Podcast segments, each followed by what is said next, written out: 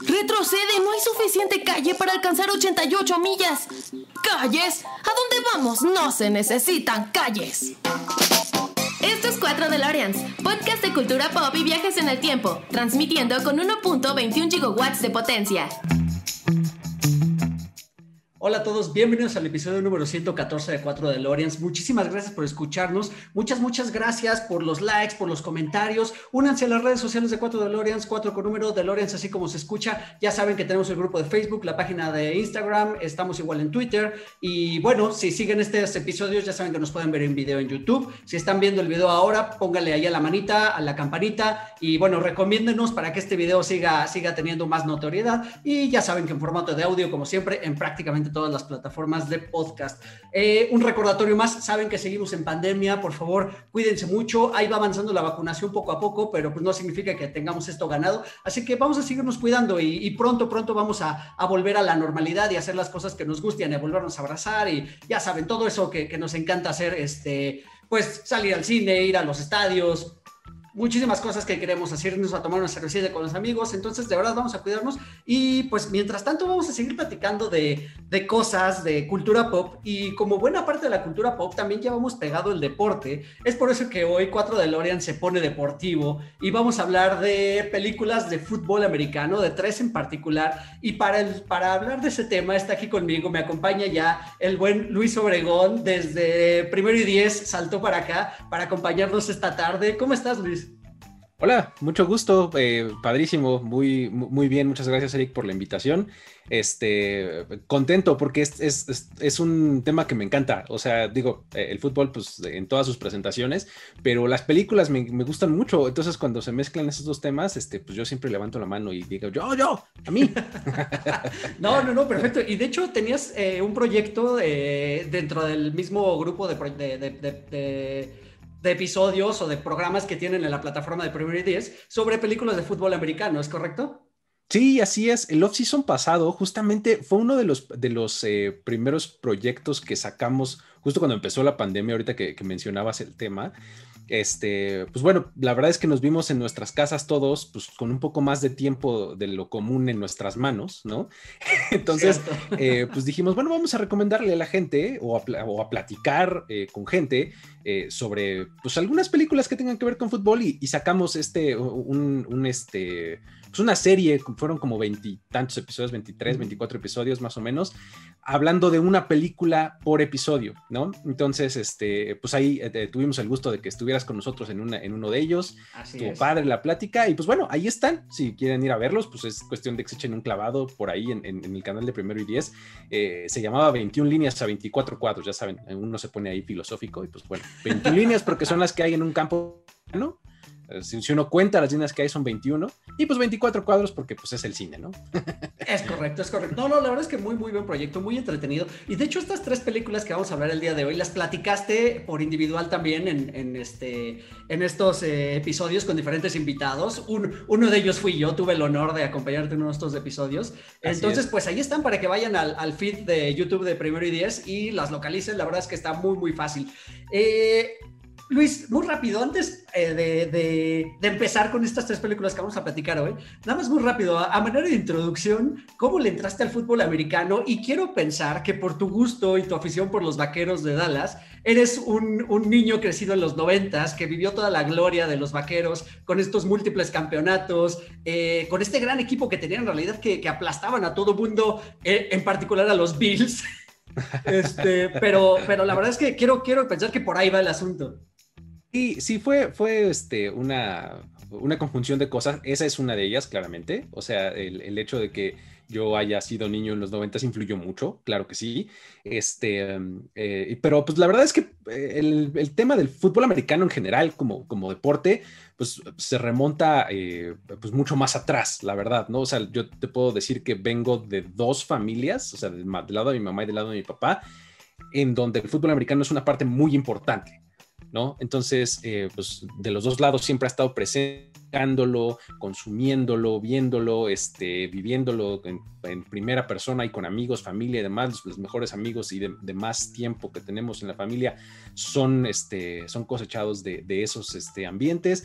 Entonces, pues el fútbol americano está como muy insertado en mi vida desde siempre, ¿no? y, pues bueno, el gusto por la NFL, la verdad es que sí me vino un poco más tarde, ¿no? O sea, sí, en los noventas, pues yo veía la NFL, era un niño, no lo entendía muy bien, pero yo sabía que los que ganaban eran los que tenían la estrella en el casco, ¿no? Entonces, este, pues me gustaba mucho, ¿no? Este, estaba bien padre verlos, pues muchas veces ganando, muchas veces en el Super Bowl, etcétera. Y pues bueno, de ahí, de ahí surgió el gusto, ¿no? Más o menos esa es la historia. No, y además, eh, qué, qué, suerte o qué fortuna de que profesional, profesionalmente te dedicas a cubrir este deporte también, eh, que si bien es un, es un deporte, también es un espectáculo y es una profesión para mucha gente y da muchísimo dinero, es un negocio multimillonario. Entonces, la verdad es que eso es una de las cosas que, que envidio también del trabajo que tienen ustedes. Sí, no, eh, la verdad es que, como, como bien lo mencionabas también en la introducción, o sea, la NFL forma parte de un gran panorama que es la cultura pop, ¿no? O sea, es un pedacito, eh, tiene su nicho, digamos, dentro de la cultura pop, ¿no? Entonces, este, ha llegado hasta allá, ¿no? O sea, ser una industria, eh, pues, multi, multimillonaria, eh, en millones de dólares, este, pues, que los programas más vistos en Estados Unidos, en el top, que será 20, pues la mayoría sean Super Bowls o, o, sean partidos que tienen que ver con la NFL, pues te habla mucho del, impacto a nivel este, entretenimiento que tiene también la liga, ¿no? Entonces, pues es este es muy interesante eh, el, cubrirlo desde diferentes ángulos, no nada más desde el deportivo, sino justamente desde el entretenimiento, ¿no? Sí, oye, y además que nos haya permeado tanto de pronto este deporte aquí en, aquí en México, siendo un país de, pamboleros, o sea, siendo un país donde el, rey de los deportes aquí es el, fútbol soccer, eh, o bueno, el fútbol, que sí se juega con el pie. Este, exacto. que, nos, haya, que nos haya llegado este deporte que tuvimos que ponerle americano para diferenciarlo. Sí, sí, sí. Mira, el, hecho es que en México hay también una historia súper, súper rica de fútbol americano. Mira, de hecho, por acá tengo un libro muy bueno que se llama 100 años de fútbol americano en México y este libro se editó hace como 15 o 20 o algo así. O sea, hay una historia de fútbol americano en nuestro país súper, este, súper eh, arraigada, ¿no? Eh, a nivel eh, universitario, a nivel este, infantiles, etcétera, este, es, un deporte que, que, mueve mucho y además que es muy familiar, ¿no?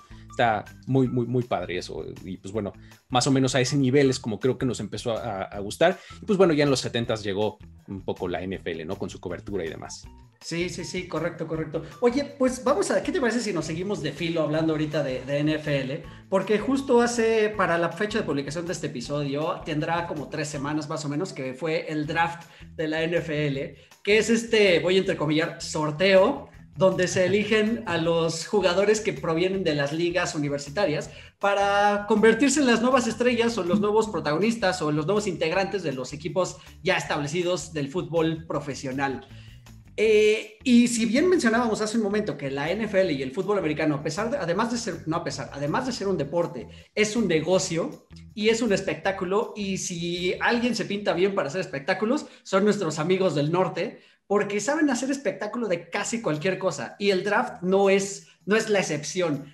Eh, creo que todo lo que gira en torno al draft también es maravilloso, porque se crea una expectativa, o sea, desde que termina el Super Bowl, al día siguiente empieza como toda esta, pues toda esta emoción por, por el draft, porque es lo que sigue. La, NFL es como un ciclo que no se detiene.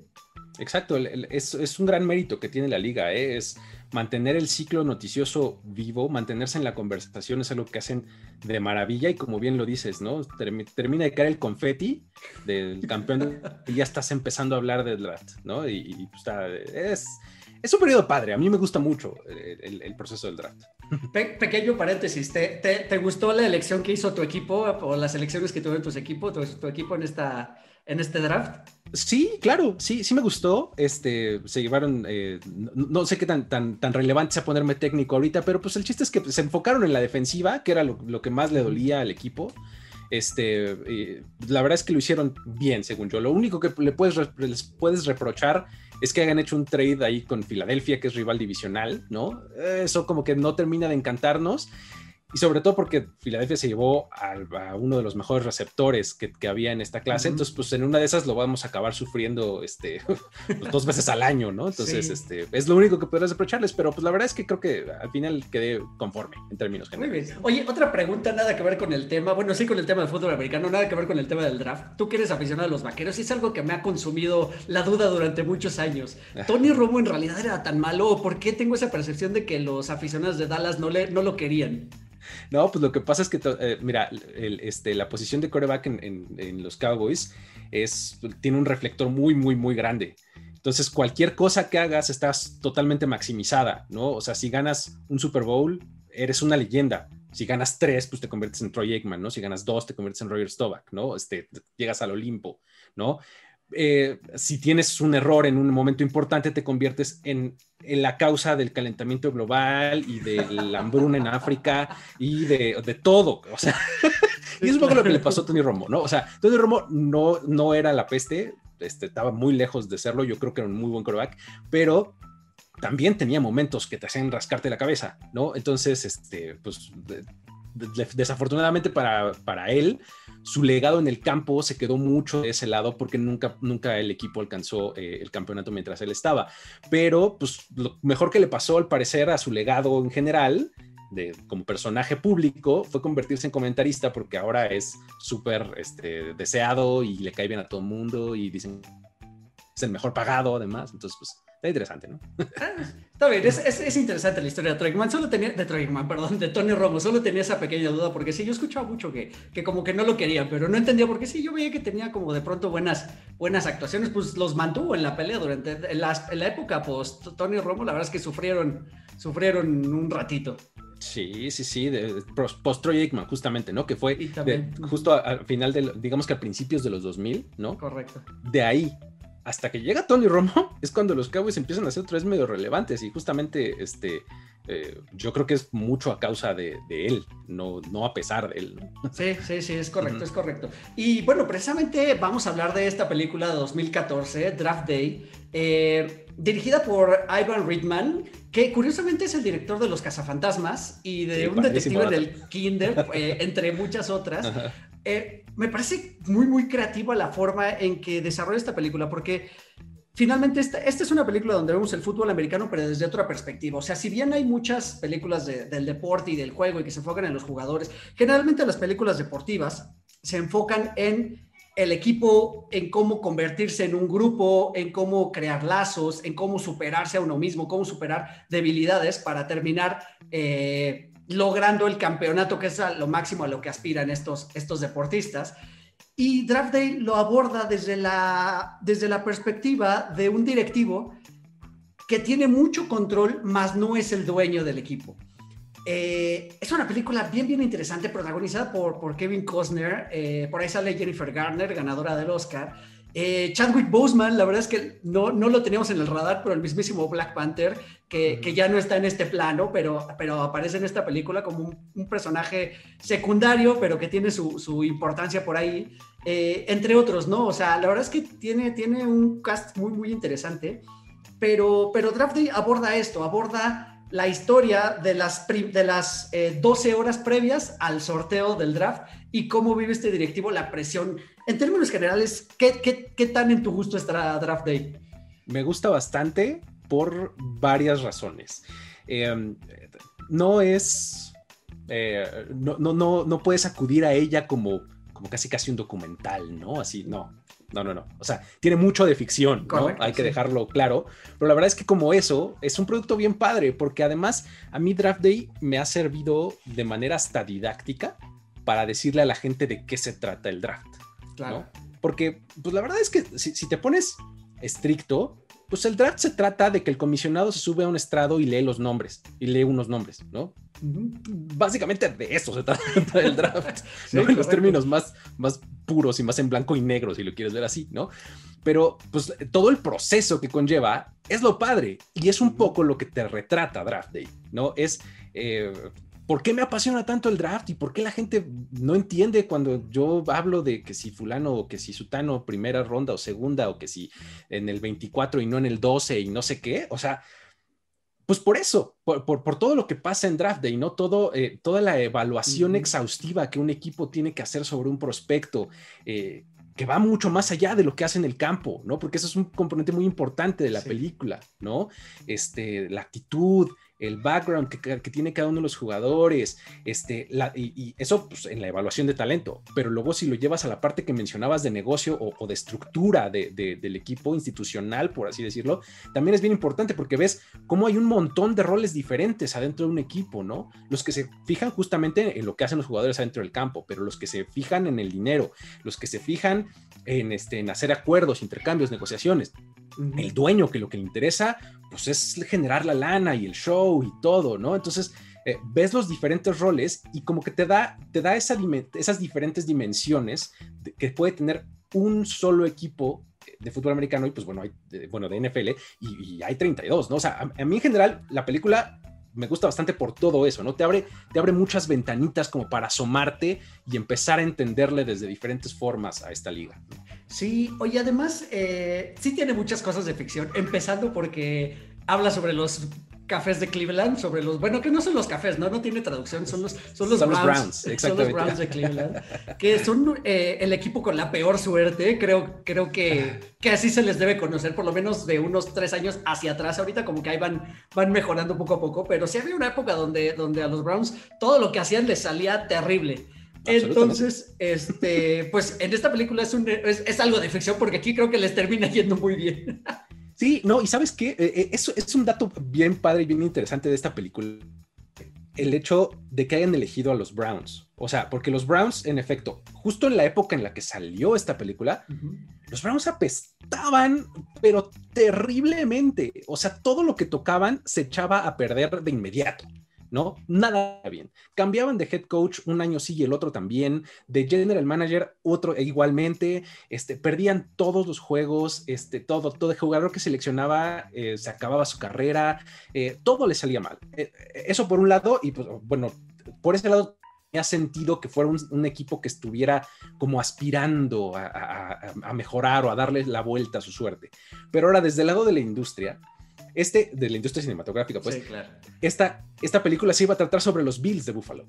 O sea, eh, otro, equipo que, otro equipo que después de los noventas también tuvo muchas más bajas que altas. Entonces, el asunto es que eh, llevan esta película a Cleveland porque, este, pues, les, les, dos cosas. Uno, le salía mucho más barata la producción en Cleveland que en Western New York, o sea, en, Buffalo está como al oeste del estado, de, uno de los estados más importantes probablemente de, Estados Unidos, pero está en medio de la nada, Buffalo, ¿no? Entonces todo era más caro ahí.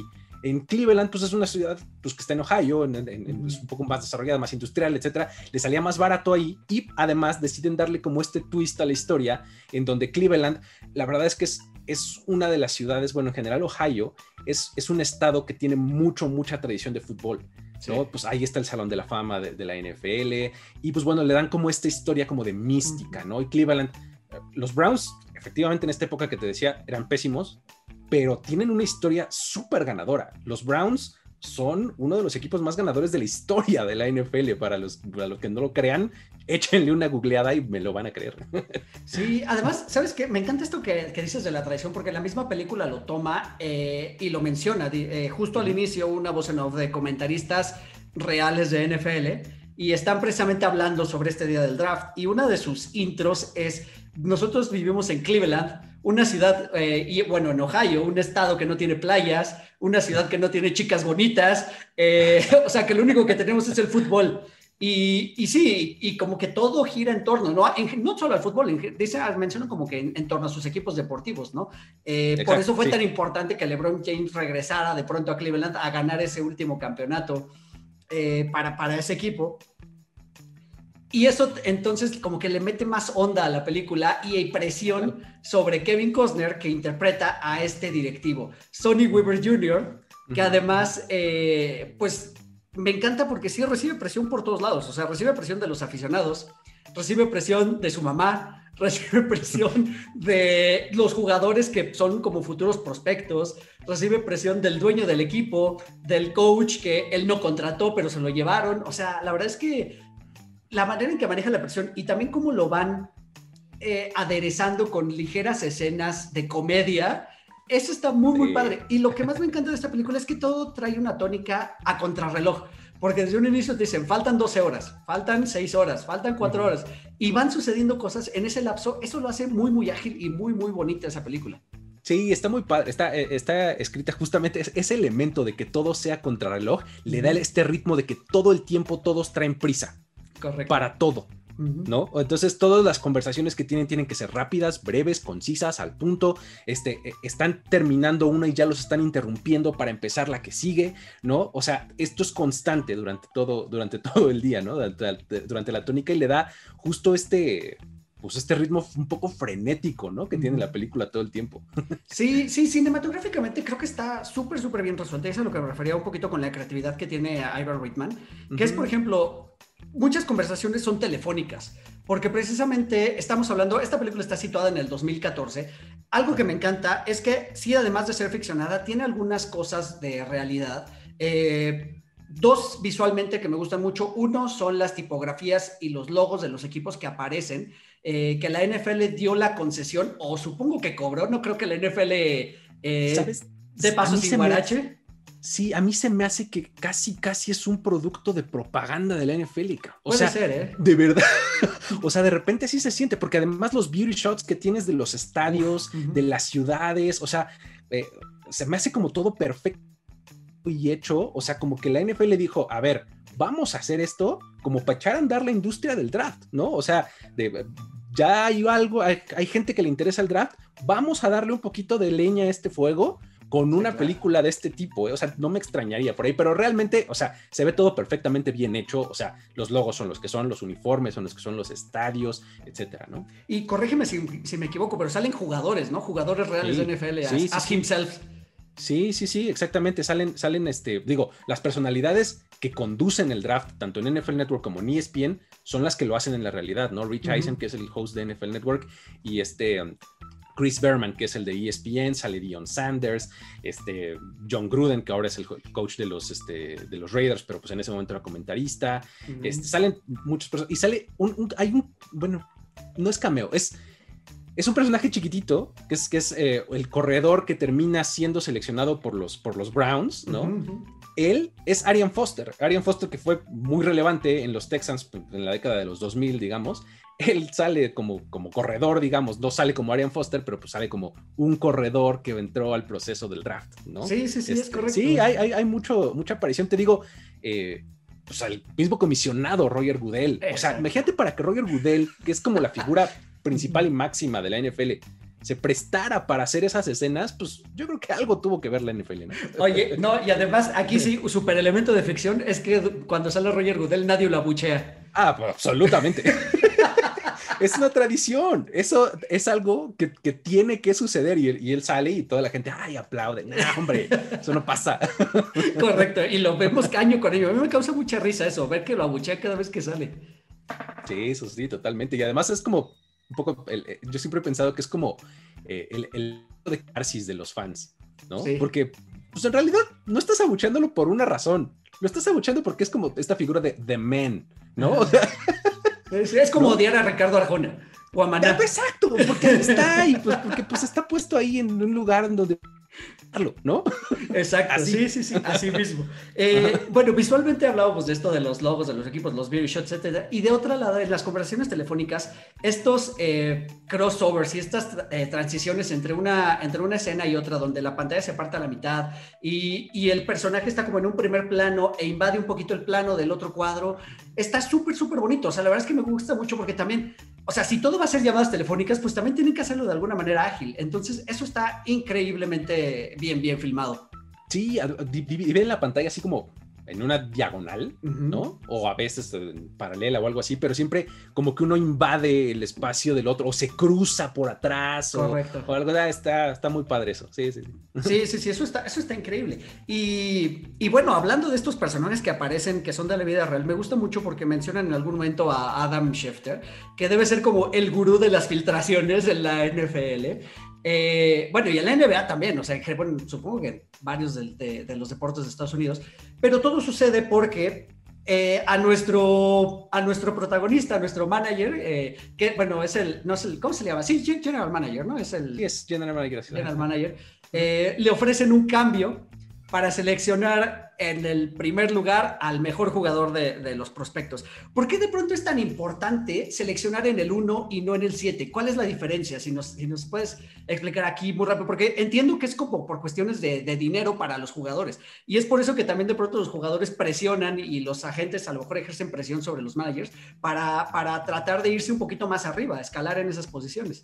Sí, el, eh, e, este caso de, los, eh, de los contratos y, depende de dónde te toman y demás, eh, tiene algunos años que ya no es así. Antes sí era tal cual. O sea, si, te seleccionaban en el 1, pues te aseguraba más lana que si, que si tomaban en el 7. Actualmente ya en el contrato colectivo de, de trabajo negociado con el sindicato y demás y todo, ya los salarios de los novatos están escalonados, ya están prefabricados, todos ganan prácticamente lo mismo, etcétera. Entonces, ya, ya no es tan tema, ya no es tanto un tema así. Para 2014 ya no lo era, eso se definió en 2011. Pero si es muy importante para el equipo y si, es, si hay una diferencia grande entre seleccionar en el 1 y en el 7, que es donde, desde donde parten los Browns al principio de la película, porque pues digamos que por generación, por así decirlo, por, eh, por, clase de jugadores, que todos los que están disponibles para tomar en un año, este, probablemente para la primera ronda tengas 12, 15 jugadores que son evaluados como dignos jugadores de primera ronda, ¿no? Entonces, de ahí en adelante ya empiezas a decir, bueno, este pues, pues era talento de segunda ronda, pero pues me tocó el 20 entonces, pues no voy a alcanzar a ninguno de los 12 que yo tenía puestos como primera ronda, ¿no? Entonces, eh, eso comparado a este, o mejor dicho, también eh, tomando en cuenta la necesidad que tienes en, eh, en ciertas posiciones, un montón de cosas que entran como a la ecuación en donde hacen muy diferente la situación de estar hasta arriba en el 1, tienes a todos, absolutamente todos a tu disposición y puedes tomar al que quieras, a seleccionar en el 7, pues bueno, ya te quitaron 6, ¿no? Que seguramente pues, son los más buenos, ¿no? Claro, claro, claro. Y bueno, esta película es del 2014, así que les vamos a hablar con spoilers. Si no la han visto, póngale una pequeña pausa aquí y regresen, porque les vamos a hablar con spoilers. Creo que no es tan importante el spoiler, sino, o sea, no es el qué sucede, sino cómo va sucediendo. Sí. Eh, creo que eso es lo más importante. y bueno, para empezar con esto, pues aquí hay un, un, clásico coreback, eh, le preparado para la NFL, como incluso hacen la mención que es casi el, el símil de Andrew Locke, quien era quien decían que era el mejor coreback ya preparado para jugar directo en NFL. Y, bueno, pues es una joya que están ahí ya eh, pues dispuestos a pelearse varios equipos. Por cuestiones que no nos explican muy bien, hacen un trade ahí, pero digamos que medio, medio engañan a, nuestro general manager para que se vaya a ese primer lugar, pueda seleccionar a este, a este jugador tan importante y regale pues lo que es el futuro del equipo, que son tres jugadores de primera ronda a futuro. Y eso sí es bastante, bastante grave. Es un precio muy, muy alto que pagar. Y me gusta todo este desarrollo porque ya es como el hilo, el hilo narrativo de si hizo bien o hizo mal en tomar esta decisión nuestro, nuestro general manager. Y en, torno a esto gira ya toda la trama. Eh, y tiene ya como cosas muy, muy, muy divertidas, muy padres. Tiene elementos sencillos, pero muy divertidos, sobre todo en la en la investigación sobre este jugador, porque como decías, no solamente, los, no solamente los investigan por lo que hacen dentro del campo, sino también por cómo se comportan fuera de la cancha y cómo son como líderes de equipo y cómo son como personalidad eh, y todos los pequeños detallitos que van saliendo para que este jugador no sea el ideal, la verdad es que está súper, súper, súper entretenido muy, muy bien armado y sí me la creo que así pueda suceder en la vida real es una de las cosas que son súper creíbles de, este, de, esta película y te digo que es, es por eso que yo, la gente que, quiere entenderle al draft, le digo, acércate a este, es, es, una muy buena entrada al mundo del draft, o sea, para que te des una idea de todo lo que involucra, ¿no? Y, o sea, el hecho de que tu jefe de seguridad, ¿no? Que muchas veces estos personajes tienen antecedentes militares o policíacos o cosas así, ahora son el jefe de seguridad de un equipo de NFL y ellos son los que conducen las investigaciones de fuera del campo de los prospectos, ¿no? Oye, ¿y tiene antecedentes penales? ¿Alguna vez lo agarraron manejando borracho? Este, ¿Tuvo algún arresto? Este, ¿Cómo se llevaba con sus eh, compañeros de equipo? ¿Tuvo algún problema con los coaches de su preparatoria? ¿No? O sea, se van hasta a esas alturas, ¿no? O sea, y ese tipo de cosas son las que le acaban costando a Bo Callahan, ¿no? Que es el, nombre del personaje, ¿no? Sí, sí, sí, sí, correcto, correcto. Eh, y además, ¿sabes qué? Que hay historias como muy, muy pues muy similares, ¿no? En, la, NFL real. Eh, ahorita se me viene muy rápido a la mente y es porque es de, fue jugador de los Dolphins, de Larry Tonsil, ¿no? Que a, horas, a horas de empezar el draft sale un video donde trae una máscara de estas como antigases con una pipa de marihuana del tamaño del estado de Florida. y, él era como el mejor prospecto, no estaba prospectado para ser el número uno y terminó cayéndose hasta el, no sé, 12. el 11. Ah, o sea, una caída bastante, bastante fuerte. Sí, sí, sí. sí, y eso eh, pasa súper seguido. Mira, eh, eh, como, como dato este, que, puede aplicar específico para esto, esta película es de 2014. Y en el draft de 2014 de la NFL real, hubo un tal Johnny Manciel. Mm, claro. Johnny Football. Johnny Football. O sea, el tipo era buenísimo en el colegial. Era una verdadera estrella. Nadie lo paraba, ¿no? Y todo el mundo decía, no, hombre, pues este tipo tiene que ser buenísimo. Y total que llega a la NFL y pues la fiesta se lo acaba. ¿no? Porque pues sus problemas justamente estaban fuera del campo, ¿no? Entonces, este, un poco la similitud de Bo Callahan con Johnny Manziel. El otro personaje que es Bonte Mac, que es personificado por Chadwick Boseman, que ya mencionabas hace rato, este, en 2014 fue el año de Jadevion Clowney, que era un pass rusher grandote, súper fuerte, o sea, un poco estaban estas, estos símiles, ¿no? De, este, de estos dos jugadores. Sí, y Johnny Mansell terminó viéndose también alto, ¿no? Cleveland. Acá, Cleveland. Justamente los Browns lo seleccionaron. y que para variar fue algo que no salió bien en Cleveland. bueno, cero. Oye, para, para, cerrar con esta película, que hemos hablado mucho en general y mucho de lo que nos gusta y no tanto de lo que es, es que creo que es una maravilla, que se puede, la tienen que disfrutar. Eh, les hicimos ahorita unos pequeños spoilers, pero, pero si la ven, la van a disfrutar muchísimo. Se le hace un poquito la, la comparación con Moneyball, esta película interpretada por Brad Pitt pero desde un punto de vista diferente y aquí con el elemento del tiempo en contra. Entonces creo que eso lo adereza mucho más. Moneyball es muy interesante, pero es una película que se cuece a fuego lento, a la que hay que tenerle paciencia, eh, pero que también es muy, muy, muy entretenida y habla sobre el equipo de los Orioles de Baltimore, si no me estoy equivocando.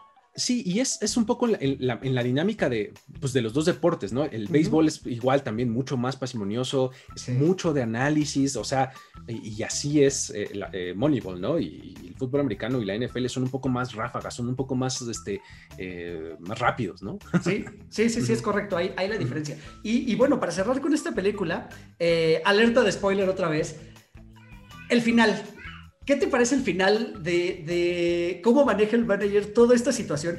Y este McGuffin del papelito amarillo, del post-it, eh, que lo van trayendo de arriba para abajo este post-it y nunca sabemos qué dice. O sea, casi casi nos quedamos como en este, como en Pulp Fiction sin saber lo que trae adentro del maletín. Pero aquí sí, no nos, sí nos lo develan. ¿Te gusta el final y cómo acaba la película?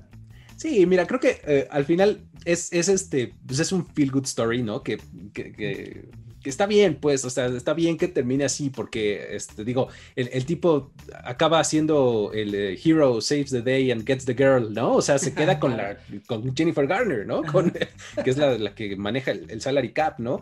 y ella es además la que le entrega de nuevo este papelito y que el, papelito dice ahí Bonte Mac no matter what, ¿no? O sea, vas a tomar a Bonte Mac porque él es el bueno, ¿no? No te dejes guiar por nada, ¿no? Y él mismo escribió ese papel en el primer cuadro de la película, casi casi, ¿no? Entonces, este, me gusta. La verdad es que es una película a la que prácticamente no le reprocho nada. Además, tiene unos one-liners padrísimos, unos que utilizo yo muy seguido. O sea, si tú ves en mi WhatsApp, por ejemplo, tengo una cita de, Draft Day, o sea, que es justo en la escena en la que están platicando justo ellos dos, Jennifer Garner y, Kevin Costner, este, que le dicen, oye, a ver, espérame, dame unos minutos, por favor, necesito hablar de fútbol, ¿podemos hablar de fútbol? Y ella le contesta, siempre podemos hablar de fútbol. Eso es lo que yo tengo en mi WhatsApp. We can always talk football. O sea, me encantan esos one-liners, tiene unos, este, unos muy buenos, ¿no? Sí, sí, no, no, no, está muy bien. También por ahí hace una aparición eh, Tom Welling, mejor conocido como Clark Kent en Smallville, eh, irreconocible, la verdad es que se ve, o sea, se ve, se ve diferente y, aparece muy poquitito, pero bueno, la, su historia un poquito de ladito, pero también cuando sucede lo que va a suceder, la verdad es que, o sea, te emocionas con él y, o sea, la verdad es que está muy, muy padre todos. Creo que es una película, como dices, un, un feel good story, una película que te hace sentir bonito y que te creas, al final de cuentas, yo creo que creas empatía con muchos de estos personajes. Exacto, puedes ver la historia de cada uno de ellos y desde, sus, desde su propio ángulo. ¿No? Eh, justamente eh, Tom Welling es, pues, el tipo que, va a ser desplazado, ¿no? Claro. O sea, es un poco su historia, como que puedes empatizar un poco con él y por eso da tanto gusto lo que pasa al final.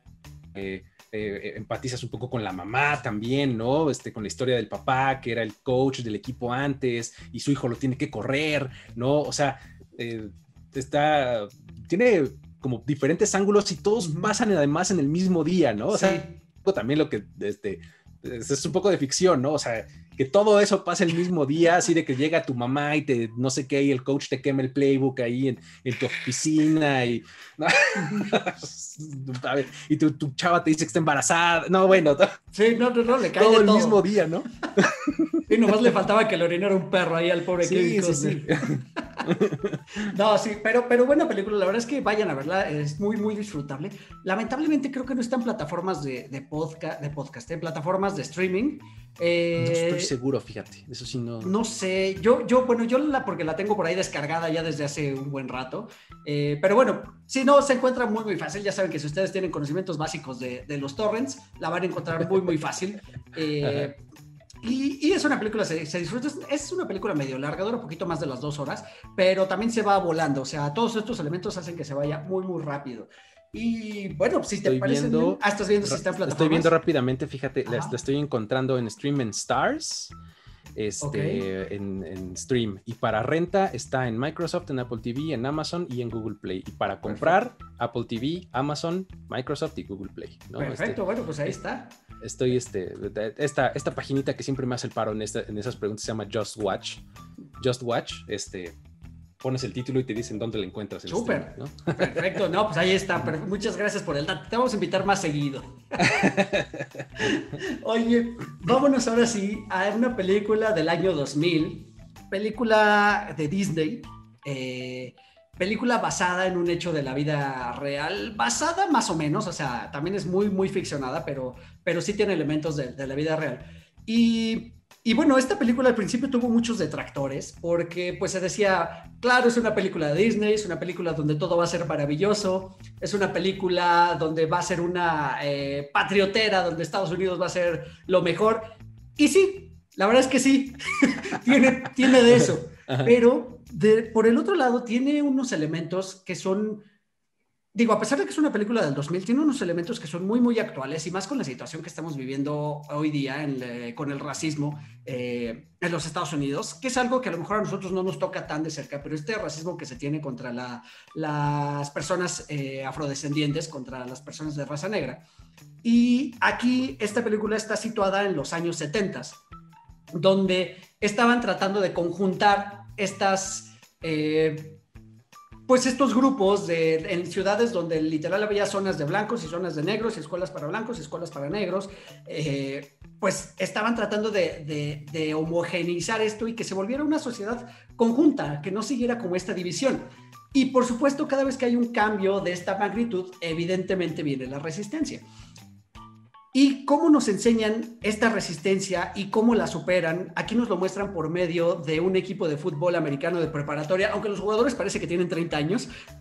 Eso es muy común hoy día, ¿no? En Netflix, este, ya sabes que en Elite también este, ah, dicen que tienen 15 y es Dana Paola que tiene como 35 o algo así, ¿no? Sí, claro, ya quisiera yo que Esther Esposito hubiera ido en mi preparatoria, por supuesto. Oye, exacto, ¿no? Sí. Eh, y y bueno, de esto trata básicamente, de, esta unión en una escuela donde meten a, estudiantes de una raza y de otra, los, los, conflictos que hay, y por obvias razones esta escuela pues tiene un equipo de fútbol americano que también tiene que, tiene que juntarse. Lo maravilloso de esta película es que cuenta con Denzel Washington, que casi siempre actúa de Denzel Washington, pero lo hace muy bien. Eh, tiene como su, su estándar muy, muy, muy, muy bien definido a cómo son sus actuaciones. Pero, pero la verdad es que lo logra, lo logra de una manera y se la crees completamente. Aquí Denzel Washington se convierte en el entrenador en jefe del equipo que era dirigido por un entrenador blanco. Entonces, pues se imaginan que esa arma de Dios es padre. ¿Qué, ¿Qué, tal, ¿Qué tal está también en tus gustos Remember the Titans? Pues, mira, Remember the Titans tiene, tiene para mí un lugar como de... o sea, es, es, buena, eh, me parece que, que, sirve muy bien como vehículo para otras cosas. Como película de fútbol como tal, más o menos, ¿no? Este, creo que lo que más rescato yo de esta película es lo que siempre le digo a mucha gente y, lo, que más, lo que más me gusta a mí del fútbol es que debe de ser un medio para algo más. O sea, tu finalidad en la vida no, puede, no debería de ser este, ser el mejor en el fútbol americano o ganar un campeonato en el fútbol americano o algo así, sino cuando utilizas el fútbol americano para algo más, como medio para construir para relacionarte mejor, para superarte como persona, para lo que sea, es como mejor funciona el fútbol americano. Entonces, esta película hace justo eso. Utiliza el fútbol americano para hablar de temas como los que ya mencionaste, ¿no? La integración racial, el cómo integrar un equipo, cómo eh, eh, ser disciplinado, etcétera, ¿no? O sea, eso es creo que lo que más me gusta y es em, eh, como el alcance que, tiene, ¿no? Además, el, como el tratamiento sí Disney que tiene un poco la película, ¿no? Todo está como muy safe, ¿no? O sea, todo está bien contenidito, este, tiene, va, crees que va a haber una escena atrevida y no, este, un poco eso, pero está bien, o sea, eh, siento yo que es un, poco el lugar común de las películas de fútbol americano, ¿me explico? O sea, eh, hablas de películas de fútbol americano, vas a mencionar Remember the Titans. Y está bien, o sea, se lo ganó, pues, o sea, no, no es este, no es para menos, ¿no? No, además, ¿sabes qué me gusta mucho esta película? Que es muy, muy emotiva. Eh, tiene varios momentos muy, muy emotivos. Eh, o sea, estos chicos luchando contra sus propios prejuicios y luego tratando de, tratando de imponerse a los prejuicios de esta sociedad, además en Virginia, en Virginia que es una ciudad, eh, pues, Mid-Americas, ¿sabes? O sea, con, con bastante pues tradición, no, es que no quisiera llamarlo tradición, como bastante cultura más cerrada, digamos de esta manera, no tan abiertos, no tan cosmopolitas como a lo mejor hablaríamos de Nueva York o de Miami o de Los Ángeles o de eh, Seattle, que son ciudades que están como más, más abiertas a recibir otras cosas. Virginia es como una comunidad un poquito más, más cerrada. Entonces, ver, ver cómo luchan contra eso también vale muchísimo la pena y nos demuestra también un elemento muy padre del fútbol americano y y bueno, de este deporte en los Estados Unidos, que la vida de muchas personas gira en torno a él, a todos niveles. Eh, no, ahorita hablábamos hace un poquito con la película pasada del fútbol profesional, pero el fútbol colegial y el fútbol de preparatoria también desatan pasiones a lo grande. A mí me parece que más incluso, ¿eh? O sea, el fútbol americano profesional, ya hablábamos también al principio de cómo se ha convertido en una industria y cómo es un elemento de cultura pop y, pues es un negocio a final de cuentas, ¿no? O sea, la gente que, juega fútbol americano profesional está yendo a trabajar, es como cuando uno va a la oficina y se siente enfrente de su computadora, ellos van y este, levantan pesas y hacen, eh, o sea, es su trabajo, pues, es, un negocio a final de cuentas. En cambio, cuando hablas del fútbol americano de preparatoria, como es en Remember the Titans, o del fútbol americano colegial, como hay otras películas que también lo retratan, ahí sí es pura pasión. Pura pasión. Sobre todo a nivel preparatoria, a mí me parece lo más puro del fútbol. O sea, es, son chavos de 15 años, 15, 18, entre 15 y 18 más o menos, que están jugando porque les gusta y porque aman jugar y porque se van a divertir y, es lo que les da estatus, es lo que les los coloca en un lugar diferente con posibilidades distintas del resto de su pueblo, ¿no? Este, a mí me parece este súper, súper pasional el, fútbol americano en, ese, en esa etapa, ¿no? Sí, claro. No, estoy totalmente de acuerdo. Además, eh, o sea, esta pasión, a mí me ha tocado verla no tan de cerca, me, me encantaría ir a un partido de, esta, de estas categorías. He estado muy cerca, por ejemplo, de los de colegial en, Los Ángeles, ver eh, alguna vez estar cerca del estadio cuando va a ser un UCLA contra USC. O sea, la verdad es que es, es, padre ver todo este ambiente, playeras, maquillajes, o sea, más que incluso en la, en la misma NFL. En la NFL, como platicamos, se ve un poquito prefabricado y aquí se nota que es de corazón. Es puro, es que sabes que además eh, en estos niveles, sobre todo ahora centrándonos un poco en el colegial, eh, estás yendo a ver a tu compañero de banca, ¿me explico? O sea, el que se ah, sienta junto a ti en clase, lo vas a ir a ver jugar, ¿no? Y, y va su mamá y su hermana y su tío y el abuelito, o sea, va la familia a ver, o sea, el nivel de involucramiento que tienes con el equipo es supremo, porque además tú como estudiante estás yendo a ver al representativo de tu escuela. ¿Me explico? Entonces vas, sobre todo en un, partido como el que mencionas, que es UCLA USC, pues los dos, los equipos están en Los Ángeles, este, un poco es los de allá contra los de acá, ¿no? O sea, es como un Cubs contra el White Sox en, el béisbol, o sea, o es un, eh, es una, es una cosa en donde el pueblo se divide, pues, o la ciudad se divide, ¿no? Entonces, eh, realmente el nivel de involucramiento es, totalmente diferente, ¿no? Sí, sí, y, y, bueno, eso se ve reflejado aquí en, aquí en esta película donde, como dices, a lo mejor el fútbol americano aquí pasa un poquito a segundo término, incluso eh, las, las escenas de partidos, que no son pocas, también se ven como ya más, no se ven tan detalladas, pues se ve como medio genéricas un poquito, eh, pero aún así le, le, da emoción y sobre todo, pues ya yéndonos a, a los a, los minutos finales de los partidos, donde se va a ganar, donde, donde tienen este, este, pues este compromiso por porque por esta situación donde, donde Herman Boone, que es el personaje de Denzel Washington, es nombrado el, coach, pero en realidad como que lo nombran por compromiso y donde dicen que si fracasa, pues adiós, ¿no? Regresa toda la normalidad. Exacto, él se hace el compromiso de que va a ganar todos los juegos y ya no sé si esto es cierto, la, la película menciona que sí, pero se supone que esta, esa temporada ese equipo ganó todos los juegos de, de ese campeonato. Sí, creo que no, fíjate. A ver, por aquí tenía el dato en algún lado anotado. Este.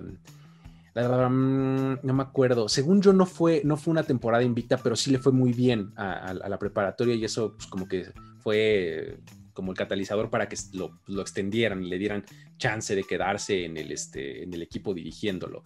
Eh, pero sí, efectivamente, así como pues, haber barrido y quedado invicto, se me creo que no fue, ¿eh? no estoy encontrando el dato, pero ahorita encuentro, encuéntratelo. Ahí está, 79.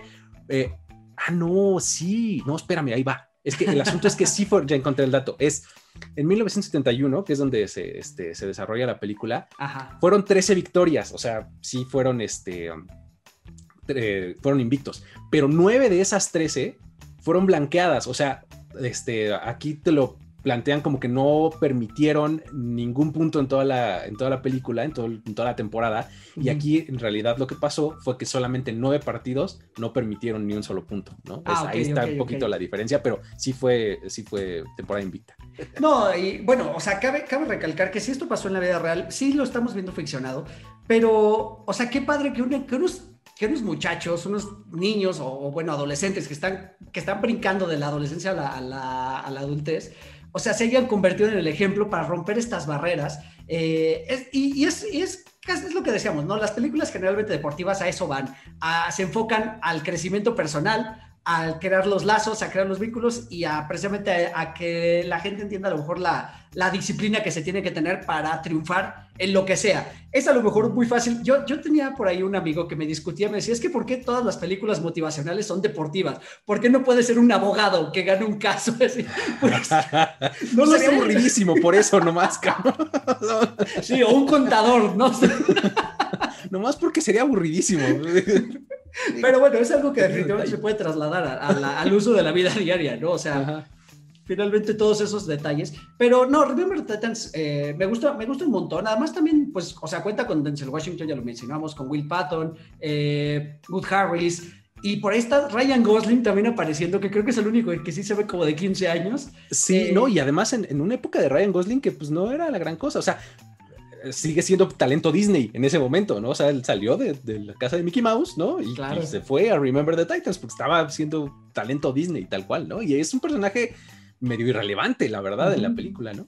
Sí, sí, sí, sí, totalmente. Y este, y bueno, también si ustedes googlean a, algunos de estos eh, jugadores, pues se pueden dar cuenta de lo que hicieron ya después en la, en la vida real, ¿no? Por ahí este se me fue el nombre de, Sunshine, el, el, el quarterback que, el quarterback que llega, que además, digo, antes de que des el, el, dato, Sunshine ejemplifica perfectamente lo que mencionabas. O sea, es, le dicen Sunshine porque el tipo viene de California, es rubio, pelo largo, llega a Virginia y tú no sé qué viendo como diciendo, este tipo, ¿qué onda? O sea, porque es así. Y luego hay una escena en donde acá medio liberal, liberal sexual, ¿no? En donde ves a uno de sus compañeros, entonces todo el mundo se escandaliza, ¿no? O sea, es, muy California, para estar en Virginia, ¿no? Totalmente, totalmente, totalmente. Y bueno, este, este personaje pues fue jugador a nivel colegial. No sé si llegó al profesional, me parece que no, pero se convirtió en analista, ¿no? Ahora es analista de, de alguna cadena Así es, así es, así es. Terminó, terminó en el estudio y además terminó siendo asesor de, del guion de esta película. O sea, terminó diciéndoles, ah, no, mira, pues era por acá o eh, se trató de esto. O sea, terminó asesorando un poquito el guion. Sí, sí, sí. No, la verdad es que buena película. También tiene, tiene muy buenas, este, tiene buenos quotes. Eh, que también, tiene también muy, muy buenos quotes. Y, y, bueno, por ahí me encanta mucho ese de, pues nosotros somos los titanes, ¿no? Los titanes gobernaban al mundo, incluso eran más grandes que los dioses. Entonces salgan a ese campo y jueguen como titanes. O sea, es de esos momentos de para pararte y aplaudir. Querer atravesar una pared después de eso. sí, sí, sí, No, tiene, tiene varios momentos muy buenos. O sea, por ejemplo, a mí me gusta mucho, regresando al tema racial, el momento en, este, en el que eh, sufre como un ataque la, casa del, ah, coach Boone. este, le avientan un ladrillo a la ventana, que la historia dice que en realidad le aventaron un excusado, imagínate. O sea, en la oh. realidad la aventan un excusado, en la película ponen que aventan un ladrillo. Y al día siguiente, pues obviamente toda la prensa quiere saber qué onda y todo. Y entonces el coach Jost, que es el, blanco, que es el que estaba en su lugar eh, un año antes, que acaba encargándose este, pues, del otro lado del balón, digamos, este, le empieza a decir, oye, pero pues cómo y no sé qué, entonces como que lo empieza a revictimizar, o sea, diciendo, pues no, pues es que tú y estás provocándolos y les estás diciendo y no sé qué, pues que esperabas, no sé qué, y entonces el otro dice, a ver, a ver, no, no, no me quieras venir a decir que estás sufriendo, ¿no? Imagínate todos esos ataques, los que, los, los que yo he vivido a lo largo de toda mi vida, los que mi hija ha tenido que vivir durante toda la venido a mi mundo, le dice, o sea, así vivo yo todos los días, amedrentado, atacado, ¿no? Sí, claro, claro. No, no, no, es un tema súper, súper interesante. Creo que lo retratan muy bien. Y te digo, lo hicieron en el 2000 y es una película que si se ve hoy en día, o sea, es súper, súper actual. O sea, val, y, es un hecho que sucedió en los 70s y que sigue permeando, ¿no? A la cultura hasta que lleguemos a algún momento como seres humanos y entendamos que somos iguales, que no hay ninguna diferencia. Pero, pero bueno, creo que hay gente que todavía le va a costar eh, trabajo llegar a eso. Y mencionas ahorita a la hija del, coach eh, Jost, que es aquí interpretada por Hayden Panettiere, que es una, es una actriz que también trae, eh, bueno, es un personaje en la película que también trae momentos de comic relief, que son muy, muy divertidos, es muy interesante porque es esta niña de Virginia también enfocada en el fútbol, su vida gira en, torno al fútbol, y, y, hace rabietas cuando, o sea, me encanta porque podría ser cualquier aficionado como nosotros haciendo rabietas enfrente de la tele. Sí, total, porque además este, eh, es le entiende perfecto, ¿no? y, que cuando le quiere hablar de eso a la hija del coach Boone, que es el, del head coach, le dice, a ver, Petty, tengo que estar, algo muy claro, no me importa. sí, o sea, ya no digas que no le entiendo, no me importa. Sí, totalmente de acuerdo. Y, viceversa, cuando el otro niño, ¿quieres jugar con las muñecas? No estoy jugando, las estoy vistiendo.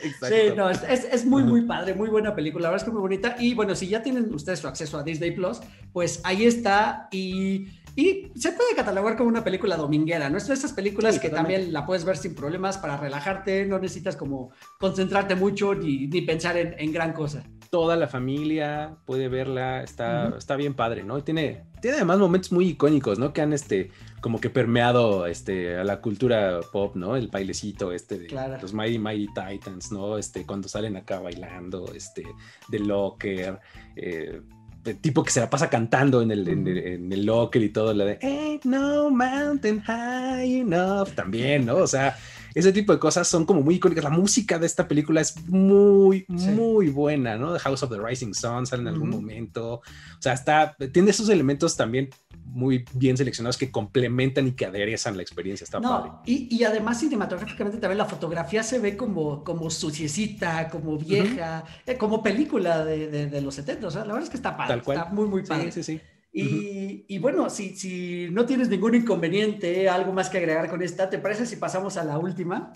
Venga, venga, La última de esta tarde-noche, eh, película de 1994, justo película que platicamos en, en 21, 21, líneas a 24 cuadros, eh, Los Pequeños Gigantes o The Little Giants, que es una, es una película que obviamente con la que todos crecimos, es una película que se vino en una ola de películas deportivas infantiles. Eh, podemos hacer el símil también con los, con los Mighty Dogs, con la película de, los, de los Mighty Dogs sobre hockey. Y y que fue para muchos nuestra entrada al mundo del fútbol americano, por lo menos en mi caso, porque para 1994 pues yo tenía 10, 11 años, entonces pues la verdad es que te emociona, además es una película de comedia súper ligera, es una película eh, que sí tiene elementos de fútbol americano, pero que también nos demuestran, nos muestran más bien un lado de de la sociedad de Estados Unidos que también está muy permeada, que son las ligas piwi, ¿no? Las ligas infantiles, que desde ahí empieza un poquito la pasión por este deporte y a lo mejor hasta las proyecciones de los papás en sus hijos. sí, totalmente. Pero la verdad es que muy, muy, muy, película muy, muy interesante, eh, protagonizada por Rick Moranis, también de, los... Eh, pues eh, actor en Los Cazafantasmas, Little Shop of Horrors, Querida encogí los niños, cómo olvidarla, Pablo Mármol en Los Picapiedra, y, y que bueno, además, para variar, es otra película que se desarrolla en Ohio eh, en un pueblo ficticio, pero, pero dentro del estado de Ohio. Sí, exacto. O sea que son, eh, eh, digo, a mí me parece esta película divertidísima. Mucho. Esta, esta por ejemplo, de, películas que tienen que ver con fútbol, es de, las que rankean más arriba para mí. O sea, me divierte mucho. Es realmente muy, muy divertida, ¿no? O sea, tiene esto, un tono de comedia súper relajado, este, me gusta, me gusta mucho, la verdad. Digo, además, tienes a, este, eh, a, este actor que se llama Ed, Ed O'Shea, me parece. Ed O'Neill. O'Neill, O'Neill. ah, es que O'Shea son los hermanos. Son los hermanos O'Shea. Ed O'Neill. Eh, que además lo ves, lo ves ahí y pues bueno, está, pues es un tipo como de mediana edad, treinta y tantos, probablemente cuarenta y algo, y hoy día lo puedes ver en Mother Family, ¿no? Él es Jay, ¿no? El, esposo este, de, de, Sofía, ¿no? O sea, entonces, eh, como que lo ves y dices, ay, qué padre, ¿no? O sea, está, está muy interesante. No, y que además es él como personaje es muy interesante porque hablábamos esa vez en ese episodio. Vayan a verlo cuando tengan chance, búsquenlo ahí en el feed de primeros días en YouTube. Cuando hablábamos de, ese, de este personaje, decíamos que, o sea, es el jugador que era el pez grande en el estanque pequeño, es el, jugador de su pueblo que salió y se convirtió en una estrella colegial, que incluso mencionan que fue ganador del, del Heisman, que el Heisman es el trofeo que le entregan al mejor jugador de la temporada colegial, y que no nos dicen más allá ni nos dan más contexto, pero pues parece que no triunfó en el fútbol profesional, ni siquiera sabemos si, si llegó, pero... y regresa al pueblo, ¿no? Y es el héroe del pueblo.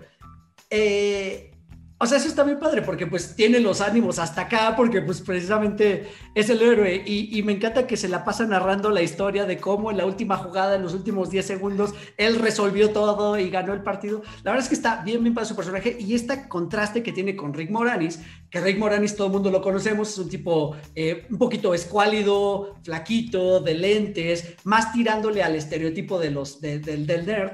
Eh, que bueno, esta película tiene mucho de eso, ¿no? Mucho de estereotipos y de arquetipos que no sé qué tan está, recibidos sean hoy día. Es que, está, es que está centrada en eso. O sea, el, guion de, de, Little Giants le quitas los arquetipos y los estereotipos y no existe en la película. o sea, todo es. Sí, o sea, todos los personajes tienen un superlativo. O sea, tienes que ser o el más gordo o el más fuerte o el más chaparrito, este, o el más popular, ¿no? O sea, si, si, no, esta película no funciona, se acaban los personajes, ¿no? No, no existen, ¿no? Sí, sí, sí, totalmente de acuerdo. Es una película bien bonita también porque es trata de nuevo, o sea, de nuevo, como estas películas deportivas vuelven a hablar de la superación, de, de, de terminar con los miedos para poderte enfrentar al rival, ¿no? Y muchas veces el rival es uno mismo. Y es el caso de estos niños, ¿no? Que son los underdogs, son los rechazados, los que nadie quiere. Eh, toda la escena, toda la secuencia prácticamente, prácticamente inicial, es, es, como la segunda secuencia, donde están haciendo los trials para ver si se quedan en el equipo del pueblo la verdad es que es súper heartbreaking porque pues sí, pobrecitos niños, o sea, qué difícil debe ser para un niño que está intentando entrar al deporte que le gusta o al juego, a, formar parte de algo, ¿no? Creo que para, para un niño debe ser muy importante formar parte de algo y sobre todo de un equipo deportivo y que los baten así de buenas a primeras, la verdad es que, o sea, sí es súper heartbreaking esta, esta película y cómo se enfrentan a ello, cómo por situaciones de la vida, pues crean eh, este segundo equipo y se enfrentan a los mejores, voy a intercomillar, del pueblo y terminan venciéndolos. La verdad es que, o sea, todo eso es muy maravilloso. O sea, y cómo va de principio a fin con los gags, este, con chistes de guion, con chistes físicos, también con chistes un poquito este, más, eh, un poquito más soeces. Pero la verdad es que, pues, al final de cuentas es humor de los noventas. O sea, es una película noventera de principio a fin. Sí, sí, sí. Y es como cómo está, cómo está construida la, narrativa desde el principio para esto que mencionas, ¿no? De cómo vas a empezar siendo relegado y probablemente no vas a terminar siendo universalmente aceptado, pero vas a tener un chance. O sea, como que de eso se trata, ese es como el mensaje, o sea, pues no necesitas ser aceptado y ser el mejor como para tener un chance en la vida. Va a haber algún momento o de alguna forma vas a tener un chance, ¿no? O sea, de, hecho, eh, eh, como el discurso, este, el, famoso discurso que tiene toda película deportiva que se precie de serlo, ¿no? este, el discurso motivacional del coach se centra en eso, en, alrededor de eso, ¿no? Así de, de esa una ocasión que tuviste oportunidad de hacerlo, ¿no? De brillar, claro. ¿no? Y dice, pues miren, ellos probablemente si jugáramos 100 partidos nos ganarían 99, pero todavía nos queda esa una ocasión y esa es la que vamos a disfrutar y por eso estamos aquí, ¿no? O sea, eh, está, muy, está muy padre porque, pues digo, desde el principio, como dices, los, los como que los hacen a un lado, ¿no? Y, tiene uno de los mejores chistes que me parece de esa secuencia es cuando dice, no, pues allá va mi carrera de fútbol americano, me voy a tener que conformar con ser senador, ¿no? sí, claro. Ok. ¿No?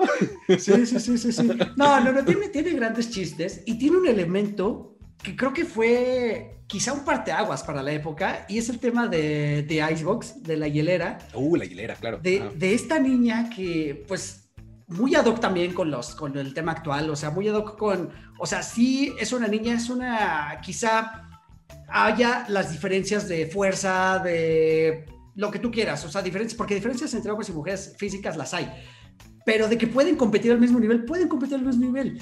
Y aquí se ve, eh, lo, lo, retratan muy bien porque pues esta niña es la que les patea el trasero prácticamente a todos los del pueblo, es increíble. sí, sí, sí, está, padrísimo porque justamente, o sea, eh, el, cómo te retratan esta historia como medio, es como medio ambivalente, porque, o sea, si, si hiciéramos un remake de, de, Little Giants hoy, bueno, The Icebox sería así, eh, primer plano todo el tiempo y, o sea, estaría como escrito diferente el personaje, ¿no? Pero allá en los 90 se quedó como medio a la mitad, porque sí la querían poner así como esta chica que pues sabía, se la sabía de todas, todas en el fútbol y era bien buena, pero a la hora de que se falda, ¿no?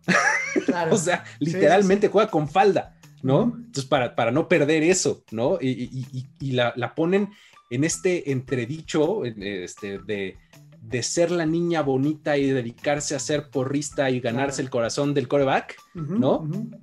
Y este, pues jugar, ¿no? Y, y como que se queda como un poquito a la mitad, pero pues es entendible porque así era en aquella época, ¿no? Te digo, hoy probablemente la historia o, el personaje estaría escrito distinto, ¿no? Pero está interesante. Pero fíjate que además, ya pensándolo bien, tiene como cierta, porque esa película la volví a ver hoy en la mañana, tiene como cierta, tiene cierta profundidad este personaje, eh, o sea, no es blanco o negro, o sea, tiene sus, sus áreas grises, sí. porque también, o sea, está bien padre que sí, o sea, son niños de 10, 11 años, eh, donde precisamente a esa edad los niños somos todos mensos, donde realmente nos sigue interesando solo jugar y echarnos tierra y a lo mejor hasta golpearnos entre nosotros. Y, las niñas están madurando, ¿no? Empiezan a madurar. Es, bien sabido que maduran más rápido que nosotros. Y está bien padre porque esta niña se está debatiendo entre esos dos. Entre esos dos ángulos. Me encanta esta, esta escena donde encuentran al, al, al quarterback, al, que para, que para eh, para aderezar el asunto, pues es, es, un, es un niño así bonito, rubio, ojos azules, así súper guapo, eh, y se lo encuentran por casualidad y ella lo está espiando del otro lado del anaquel del supermercado y dice, ¿qué está pasando? No, a la Aguilera no le gustan los niños, excepto este. Sí, sí, sí. No, además, ese, ese, ese actor que hace de este eh, del coreback aquí, pues después se convirtió en Casper, ¿no? Sí, que fue cuando como que le voló los sesos a toda la oh, pubertad de nuestras épocas, ¿no? Sí, correcto, de Agua, sí. Sí, sí, la historia de, de, de The Icebox es, es, padre, porque además, como que toda su, toda, toda su formación o su razón de ser como es, es porque tuvo, o sea, no tuvo mamá, ¿no? Entonces, su relación con, era exclusivamente con su papá y por eso era, le sabía la que sea la mecánica y que este, tiene su, su buggy, ¿no? Este, ahí para todo terreno, o sea, como que se convierte en, el en un niño en la familia, ¿no? O sea, por eso es como termina siendo así, ¿no? O sea, claro. Sí, no, no, no, la verdad es que es muy, muy interesante, es una, es una gran, gran película, eh, muy divertida con todos los, los, elementos noventeros y que, bueno, además para, para darle más sazón, hacen cameos algunos, algunas personalidades de la, de la NFL. Eh, por ahí sale John Madden, eh, que fue un entrenador súper importante en la NFL, que incluso el videojuego de Madden está nombrado así en su, en su honor. Por él, exactamente. Exactamente. Está Steve Entman, que fue un defensive tackle. Está Bruce Smith, eh, jugador de, los, Bills. Tim Brown, que la verdad es que yo no lo ubico tanto, pero supongo que en los 90 era muy, muy relevante. era, un, era, un, receptor de los Raiders, era muy, muy bueno. Es este, de, de hecho, es de, los, de, esas conversaciones de por qué no está en el Salón de la Fama. Eh, mencionan a Tim Brown siempre. Oye, y curioso que en esta película este, este grupo de jugadores se dirigen al Salón de la Fama, ¿no? En Canton, Ohio. En Canton, Ohio, exactamente. Sí, sí.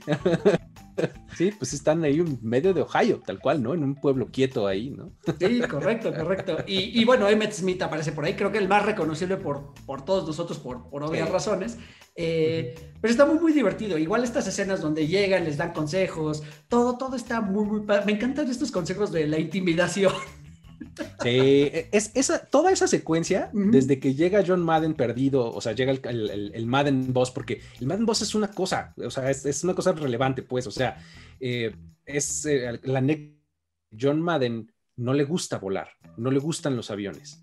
Entonces, él solamente viaja en autobús y tiene un autobús, pues obviamente ya te lo imaginarás de qué tipo, ¿no? O sea, impresionante, a todo lujo, todo cómodo, y este es el que sale ahí en, la película, ¿no? Entonces, este, tal cual, desde que llega y, o sea, que, se supone que le dice que se perdió, ¿no? Que eh, llegan a ese pueblo hasta que se van, toda esa secuencia es buenísima, es muy, muy, muy, muy, buena porque el consejo de la intimidación, ¿no? Este, que, que, es el que les da eh, Entman, ¿no?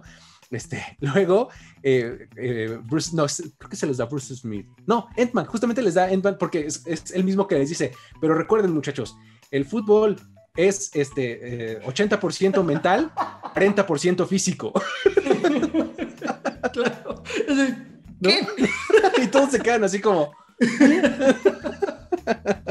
sí, eso, y, pues de cómo Emmett Smith igual les dice que, la motivación y todo, o sea, les da eh, eh, buenos consejos ahí, ¿no? Este, um, eh, incluso ese es el momento en, donde, en donde crea unos también, una, uno de los eh, momentos que, yo creo que trascendió también, que es la jugada, ¿no? Este, claro, justo. De The Annexation of Puerto Rico, ¿no? Correcto. que, es, que, está basada en una jugada real, me, me contabas el otro día. Sí, es, es, una jugada famosona en las jugadas, entre las jugadas de truco, pues, del, del fútbol americano, hay algunas que son muy frecuentes, ¿no? La doble reversible y la estatua de la libertad y no sé, o sea, hay unas que son como muy este, conocidas, esta es una de ellas, le dicen la de Fumble Ruski, el Fumble Ruski. De hecho, eh, cuando la hacen en el partido, eh, el coach de los Cowboys dice, Fumble Ruski, Fumble Ruski. O sea, porque así se llama, ¿no? Nada más que ellos, en los Little Giants, le ponen The Annexation of Puerto Rico, ¿no? sí, sí, sí. No, la verdad es que es, muy divertida esta película. Tiene muchísimos elementos eh, muy buenos. Tiene por ahí al cuando quieren reclutar al, al, niño monstruo, al niño que viene de otra ah, ciudad. Claro, claro, claro. Eh, Spike, ¿no? A Spike, exacto. Que dice, este niño tiene 10 años. Ajá. Eso le pone el brazo así, se pone a hacer Se pone a hacer pull-ups, sí. O sea, tiene, tiene muy, muy buenos momentos cuando, cuando el pateador este, en la noche, un día antes del juego, se empieza a pintar la cara. O sea, tiene chistes muy simples de momento, pero que te hacen reír. O sea, es una película también bastante divertida que, que, te ayuda también a relajarte y a olvidarte de todo lo que, lo que pasó. Y definitivamente creo que es un buen acercamiento para el, para el fútbol americano. Es una película infantil, obviamente. Eh, definitivamente yo, yo se le enseñaría a niños pequeños para que le vayan entrando a este deporte. O sea, creo que los puede divertir muchísimo. Sí, es bien divertida. La verdad es este. Eh, creo que es, una, como bien dices, un muy buen primer acercamiento eh, para alguien que, pues justo, o sea, que, un niño así que medio le empieza a interesar, le pones esta y se va a divertir muchísimo, se va a divertir mucho, mucho. Obviamente no le va a entender a todas estas capas que acabamos de mencionar, que si John Madden y que si la Fumble Rules, eso le va a venir sin cuidado, ¿no? Pero va a ser muy divertida, o sea, es una experiencia padre, ¿no? La verdad. Claro, sí, totalmente de acuerdo. Y, bueno, pues con esto hemos llegado al, fin de este episodio. Y antes de, cerrar, mi querido eh, Luis, me gustaría nada más de estas películas, digo, porque las platicamos, porque son como las más, eh, como que están más fácil en el, en el consciente colectivo que han salido, entre otras. Pero alguna otra película de fútbol americano que sea de tus favoritas, sé que Any Given Sunday por ahí la podrías mencionar. Sí, pero alguna, alguna otra que tengas por ahí que sea que nos recomiendes. Any Given Sunday es mi favorita de todas las que tienen que ver con, fútbol americano.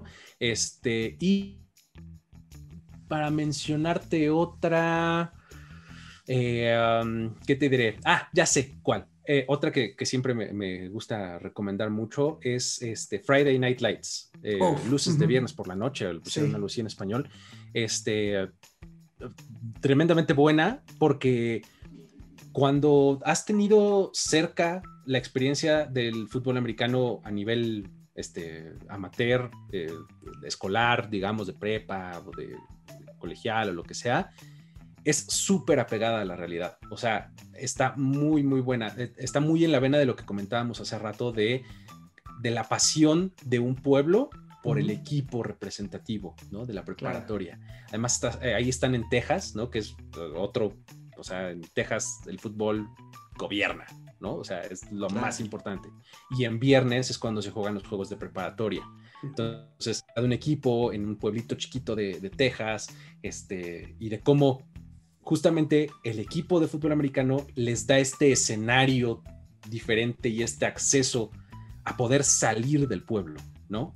O sea, es la única manera en la que vas a, a llegar más allá de la frontera del pueblo, ¿no? O sea, el, fútbol, ¿no? Entonces, es muy, muy, muy padre. También tiene su elemento ahí medio racial, este, social, etcétera, pero eh, gran, gran película, Friday Night Lights. Sí, sí, sí, esa es muy buena. Yo quería recomendar un par, por ahí se me estaba, ahorita me estaba acordando de otra, pero número uno, eh, We Are Marshall, eh, con, Matthew, con Matthew McConaughey, que es una película también que te rompe el corazón desde el inicio, porque también está basada en un hecho de la vida real. Es un, un, accidente que sufrió. ¿Marshall es preparatoria o es universidad? Es universidad. Es universidad. Bueno, este equipo universitario tuvo un accidente donde el, el vuelo donde viajaban, eh, pues se cayó el avión, literalmente, y murió prácticamente todo el equipo, salvo algunos afortunados que no volaron ese día. Exacto, ese es el asunto, que no, se subieron. No se subieron al avión y trata sobre la reconstrucción del equipo desde, pues desde las cenizas.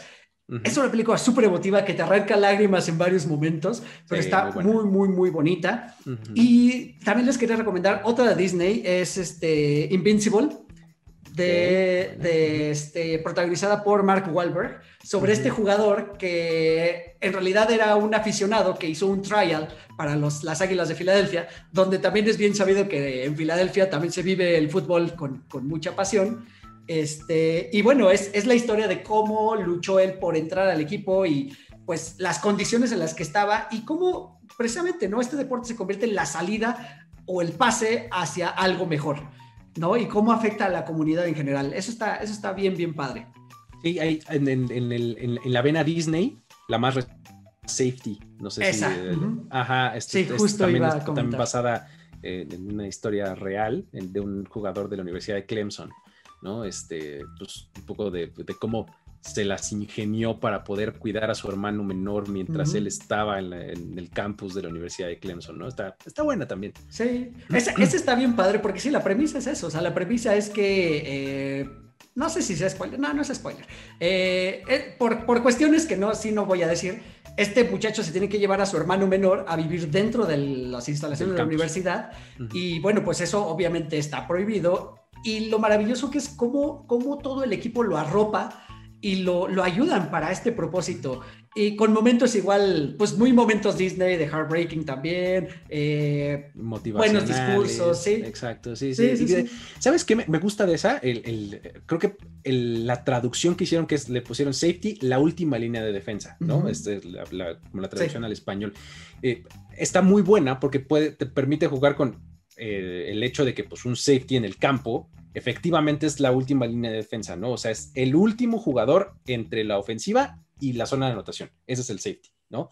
Ahora, acá en esta película, pues juega un poco con quién es la última línea de defensa, ¿no? O sea, es, pues para, en su familia es él, él es la última línea de defensa, ¿no? Pero, pues en su equipo probablemente sea, pues, sus compañeros de cuarto o algo, este, y luego además, pues la NCAA juega un, o sea, que es la liga, digamos, la instancia regulatoria del fútbol americano colegial, este, es la última línea de defensa del deporte, ¿no?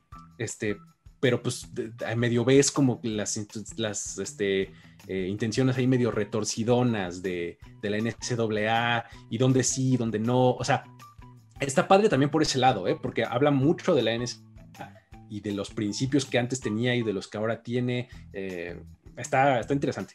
No, no, no, muy, muy buena película. Eso la recomiendo también. Eh, no le teman a Disney. Disney tiene también eh, historias bien, bien padres. o sea...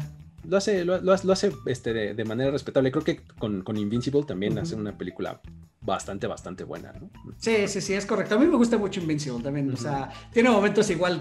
perdón por el spoiler, pero hay un momento donde llega a su casa porque su esposo lo abandona. Ay, qué feo se siente, porque lo dejó vacío. O sea, se llevó hasta la tele. Lleva todo, sí, sí, sí. Le deja su departamento vacío. Que es un departamentitito, además. Sí, claro. Sí, no, no. Muy, muy, muy, muy padre. Muy buenas películas. Oye, Luis, de verdad me dio muchísimo gusto platicar contigo sobre estas tres películas y un poquito más. Eh, y que nos compartieras de tus conocimientos y de estas anécdotas de fútbol americano. Y pues bueno, para los que los, los fans de Cuatro de Lawrence que no te conozcan, ¿dónde te pueden encontrar, ver, escuchar y leer? Este, pues bueno, prácticamente eh, todo lo que se publique o se haga en primero y diez, eh, de alguna u otra retorcida forma pasa por mi cabeza o por mis dedos o por algún, de alguna manera. Este, primero y diez.com es el sitio este, donde pueden encontrar cobertura de NFL desde muchos ángulos diferentes, ¿no? Eh, escritos, hablados, en video, etcétera, ¿no? Eh, de manera personal, a mí me pueden encontrar en redes sociales como el buen Luigi, arroba el buen Luigi. Lo que más uso es Twitter, la verdad, o sea, es, es la red social y fíjate que ya menos, ¿eh? Pero eh, es en donde estoy más activo y en donde si me hablan, contesto casi seguro, en donde soy un poco más activo, este, eh, estoy también en Instagram y en otros lugares, este, en Clubhouse. Eh, eh, OnlyFans, este. este. Todo eso, ¿no? pero el buen Luigi es como me pueden encontrar este, en, en la mayoría de las redes sociales. Tremendo, Luis. Pues muchísimas gracias. Y yo les voy a dar un consejo. Si ustedes son fans de la NFL, eh, sigan todos los contenidos de primero y diez. Muy en particular, sigan semana a semana los análisis de la temporada y, o sea, del, del partido, de los partidos que se jugaron esta semana y de los que se van a jugar la siguiente, porque la verdad es que se, se viven con otro sabor. No tienen una idea. Es muy, muy divertido. Yo me boto de risa cada vez que los escucho. Entonces, eh, les garantizo, sigan mi consejo. Eh, vean, a la, aquí, vean a la par la temporada junto con los análisis de primero y diez, no se van a arrepentir. Muchas gracias, Eric. La verdad es que este, sí, son, eh, pues son nuestros productos pues, como insignia, ¿no? Este eh, Overreaction que se hace los lunes, este, más o menos a mediodía, después de eh, la jornada dominical de NFL. en donde ahí no aparezco yo, pero te digo, de alguna u otra retorcida manera estoy. Este, y los miércoles está Playbook, ¿no? Que es en donde hacemos el análisis previo, ¿no? Donde ahí sí aparezco yo. Exacto, exacto. Pues ahí está Primero y Diez. Eh, muchísimas gracias por escucharnos. Ya saben que yo soy Eric Motelet, arroba Eric Motelet en todas las redes sociales. Les recuerdo de nuevo que siguen las redes de 4 DeLoreans, 4 con número DeLoreans, así como se escucha. Y pues nada, síganse cuidando. Si tienen que salir, usen un cubrebocas y traten de salir lo menos posible. Estamos muy cerquita de terminar con esta pandemia. Vamos a echarle ganas entre todos y a cuidarnos. Y bueno, pues nada, de nuevo muchísimas gracias Luis por tu tiempo, muchas gracias a todos los, todos los que nos escucharon y nos escuchamos el próximo martes. Adiós a todos. Pueden encontrar a 4 DeLoreans en Spotify, iTunes y YouTube. Conducción y concepto, Eric Motelet. Voz en off, Poli Huerta. Sigan escuchando 4 DeLoreans porque el próximo martes voy a enviarlos de vuelta al futuro.